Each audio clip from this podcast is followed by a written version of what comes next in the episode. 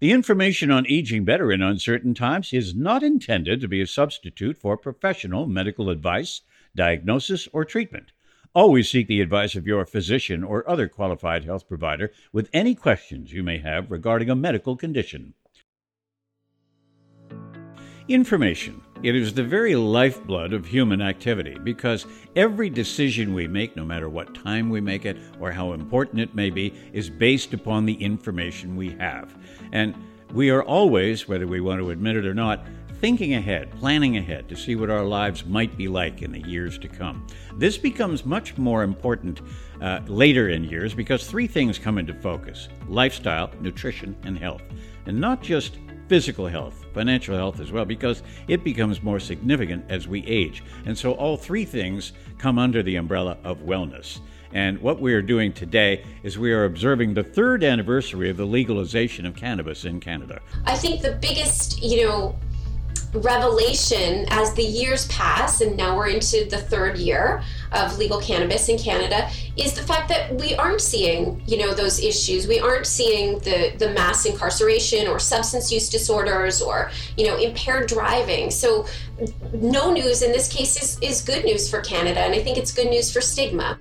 Hi, I'm Gord Martineau, and this is the latest in our Aging Better series as we observe the third anniversary of the legalization of cannabis in Canada, the attitudinal changes that may have taken place, and what the future holds in Canada.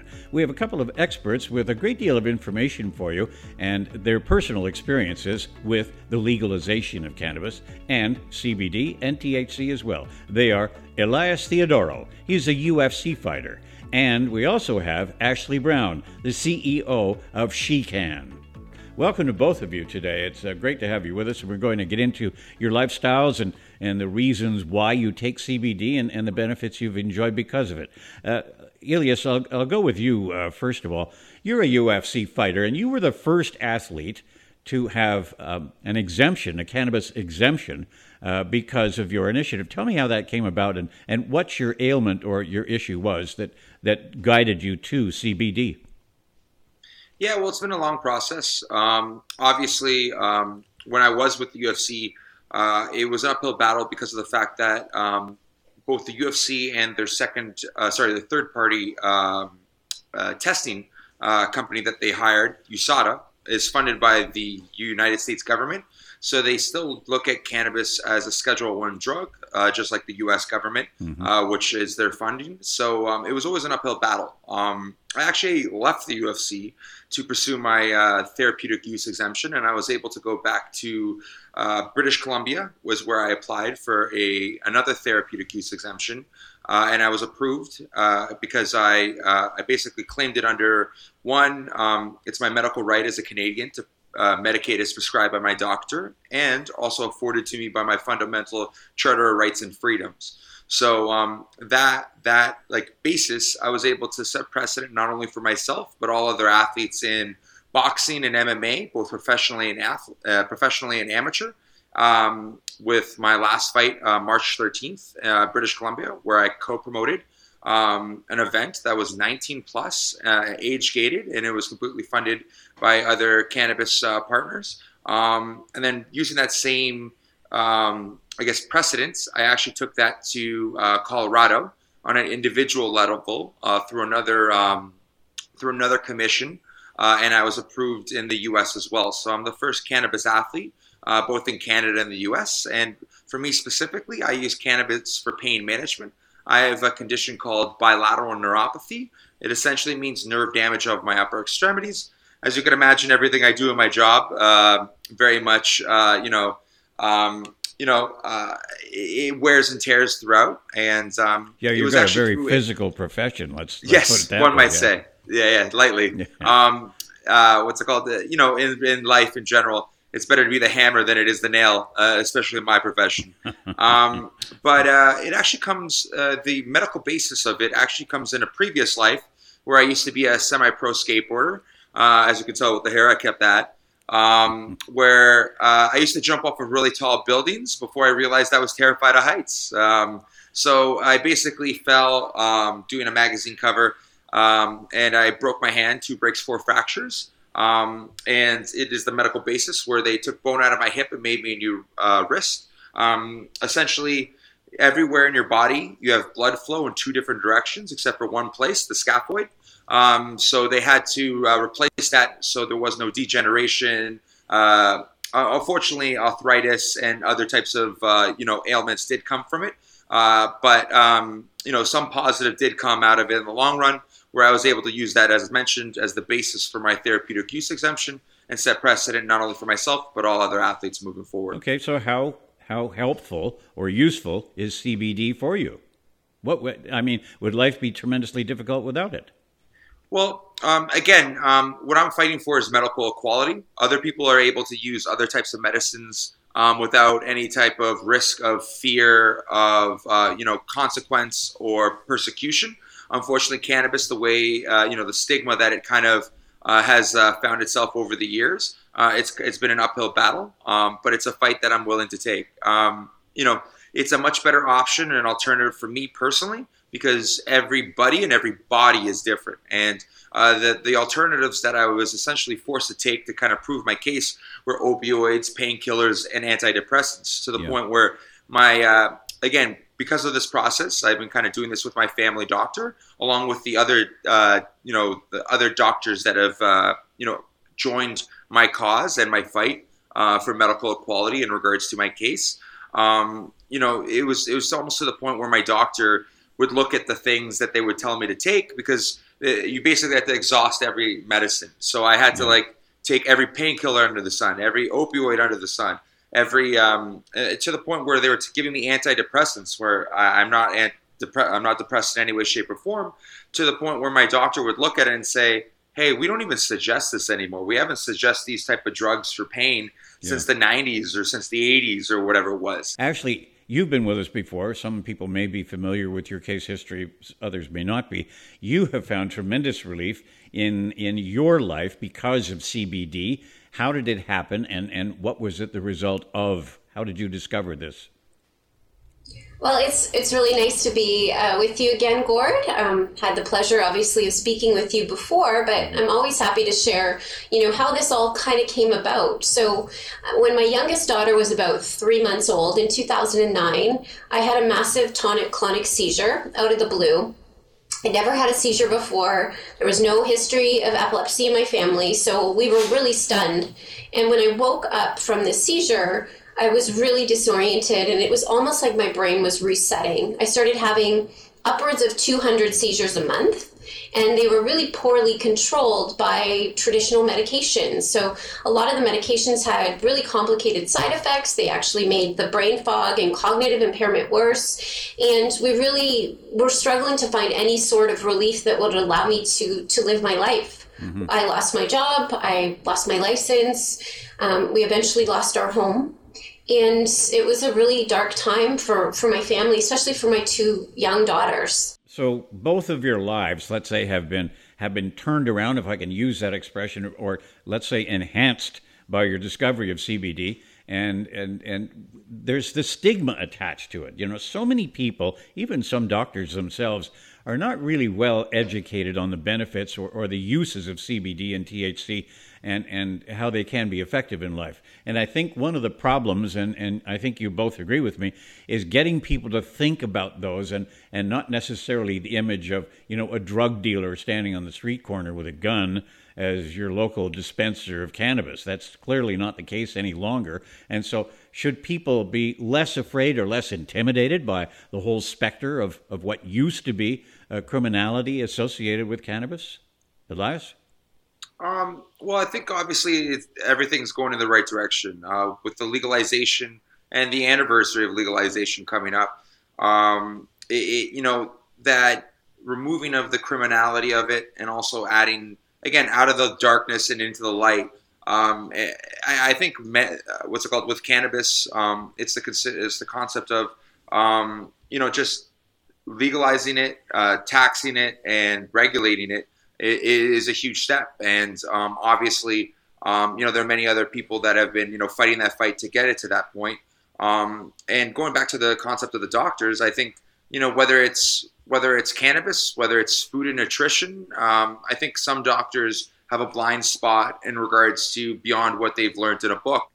Ashley, one of the problems that, that people associate with cannabis is uh, smoking a joint, and the combustibility is no longer something that people have to be concerned with because there are so many different applications for CBD THC. Can you run down a few of them for us? Well, I think that's one of the most exciting things about legalization. And as we're kind of progressing into this third year of, of, federal legalization, people are really embracing this concept of cannabis existing in so many formats, including formats that they don't have to ingest at all. So things like cannabis topicals. I mean, I got up this morning, I put on a CBD face cream I applied some cannabis topical to my hip because it's a little bit sore from running. And I can only imagine how sore Elias gets. so he's he's definitely having that benefit as well. And I ingested my medical cannabis in an oil form. So that's a, a day in the life of a lot of people who are choosing to use medical cannabis. There's definitely options for combustion, absolutely, but that the stigma around stoners and potheads has long been really uh, a lot to do with the format and less to do with the plant. Elias, what are people still struggling with when it comes to medical cannabis, and, and does the recreational market influence these issues?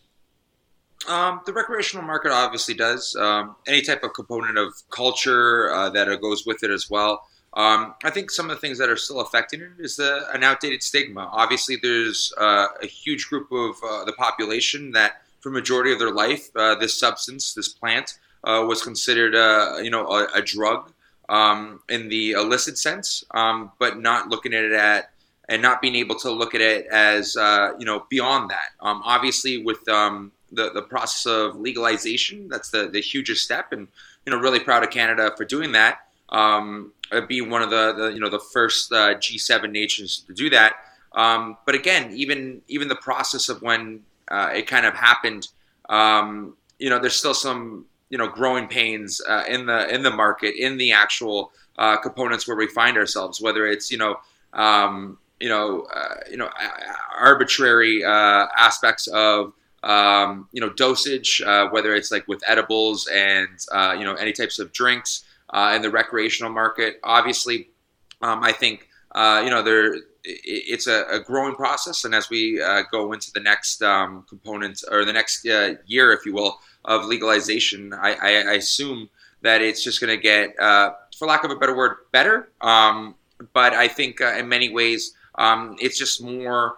Uh, aspects of it becoming socially acceptable. Alcohol has been around for centuries, if not um, thousands of years, uh, and that's uh, you know its acceptance, even though it has a much more uh, detrimental effect on you know an individual, on a, a family potentially, and and whatnot. Um, I think these are just uh, you know the the components of an outdated uh, stigma that still kind of uh, you know lingers with cannabis, but it's getting knocked down every day by different people. Ashley, how will the addition of new products and formats like face creams and skincare products and topicals impact Canadians' perceptions of medical cannabis? Well, I think it's a very interesting twist because the majority of retailers and recreational stores are hyper focused on high THC right now. So we're still seeing a lot of people really say, yeah, but is it going to make me high? Whereas the medical consumers who are walking into those same stores are saying, well, what about CBD? What about a cream for my arthritis or, you know, potentially a spray that I can use and discreetly keep in my purse for, for times where I need some pain relief? And so we're really looking to medical cannabis to, to inform on those new formats and to educate about how they'd work well because recreational stores just simply aren't focused on that aspect of things, partially because the regulations prohibit them from talking about the medical benefits. So that's where having the separate medical system has been so valuable is introducing those new formats means that someone can talk to a trained pharmacist, they can talk to a physician and, and, find out what the baby step into medical cannabis is without jumping into the deep end of high THC, which is widely available in the recreational market. Okay, this is a question for both of you. Uh, Elias, we'll, we'll, go with you first.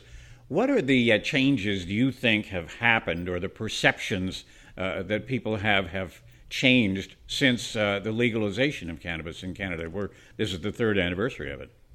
Yeah, I think uh, first and foremost, the legality was the hugest aspect. Uh, it being deemed uh, just because the government said so, um, and because of the fact that it's always been like that, or at least in our lifetimes, um, the the fact that it going from an illicit, uh, you know, not even product, an illicit substance, if you will, to an actual potential product, um, both in the capacity of a medical side, uh, which has been around for about a, a, little over a decade, if not more, um, and then obviously the recreational side, um, just allowing uh, you know the ability to be around. I think um, having it more and more in in the culture in uh, society and being accepted, and again going from you know the darkness of prohibition to to the light of where it is.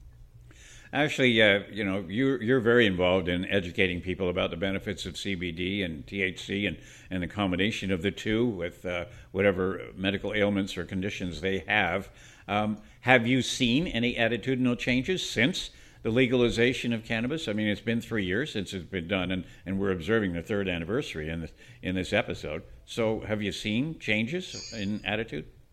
Absolutely, Gord. Um, it's incredible. I think people often think that recreational legalization wouldn't impact medical cannabis patients or the perception of medical cannabis at all. And what we've seen, and Elias referred to it, is really bringing that out of the shadows. And that goes for medical cannabis as well.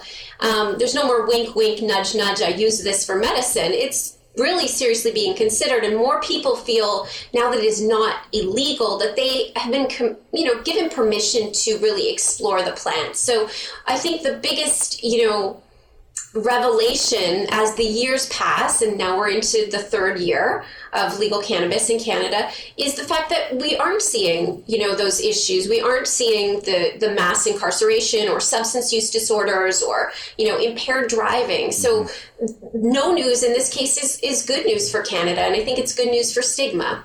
Elias, what uh, what does the situation look like? The future look like three to five years from now? Let's say where uh, the legal of cannabis uh, you know has has continued to unfold and people's attitudes have changed the landscape is better educational uh, programs are better and you know the variety of products is is something that a lot of people have not considered do you think there will be uh, more broadly based acceptance in 3 to 5 years Oh yeah, for sure.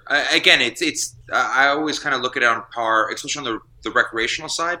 Um, it being looked at socially as acceptable as something like alcohol but with a lot less of the detrimental side effects uh, alcohol has. It's it's just the fact that again that legality didn't allow people to be exposed to it, both um, as potentially users themselves or knowing someone in their family that does. And again, uh, the the elimination of that those stereotypes, uh, the quote unquote stoner, the, the, the lazy person that uses it.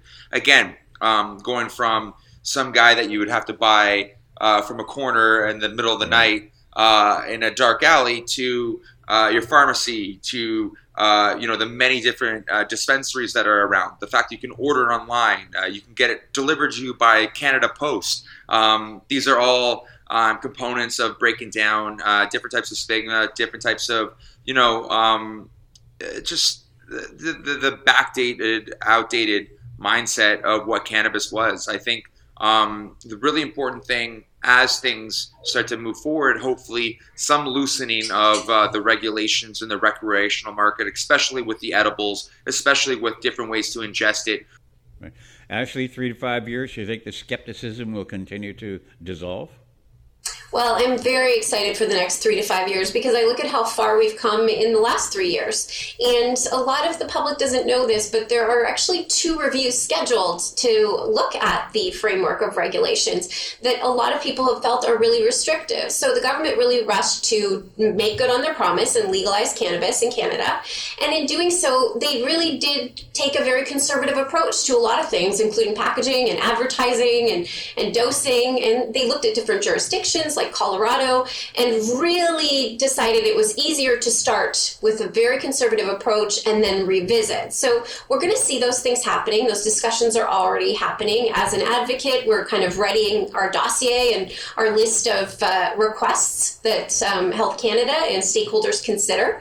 And so I, I think the next three to five years is really going to be transformational, not only for the recreational market, but also for medical cannabis patients in Canada who are very likely to see it over the counter or in pharmacy. And I think that that will be one of the biggest positive shifts that has happened in the last 20 years of medical cannabis access.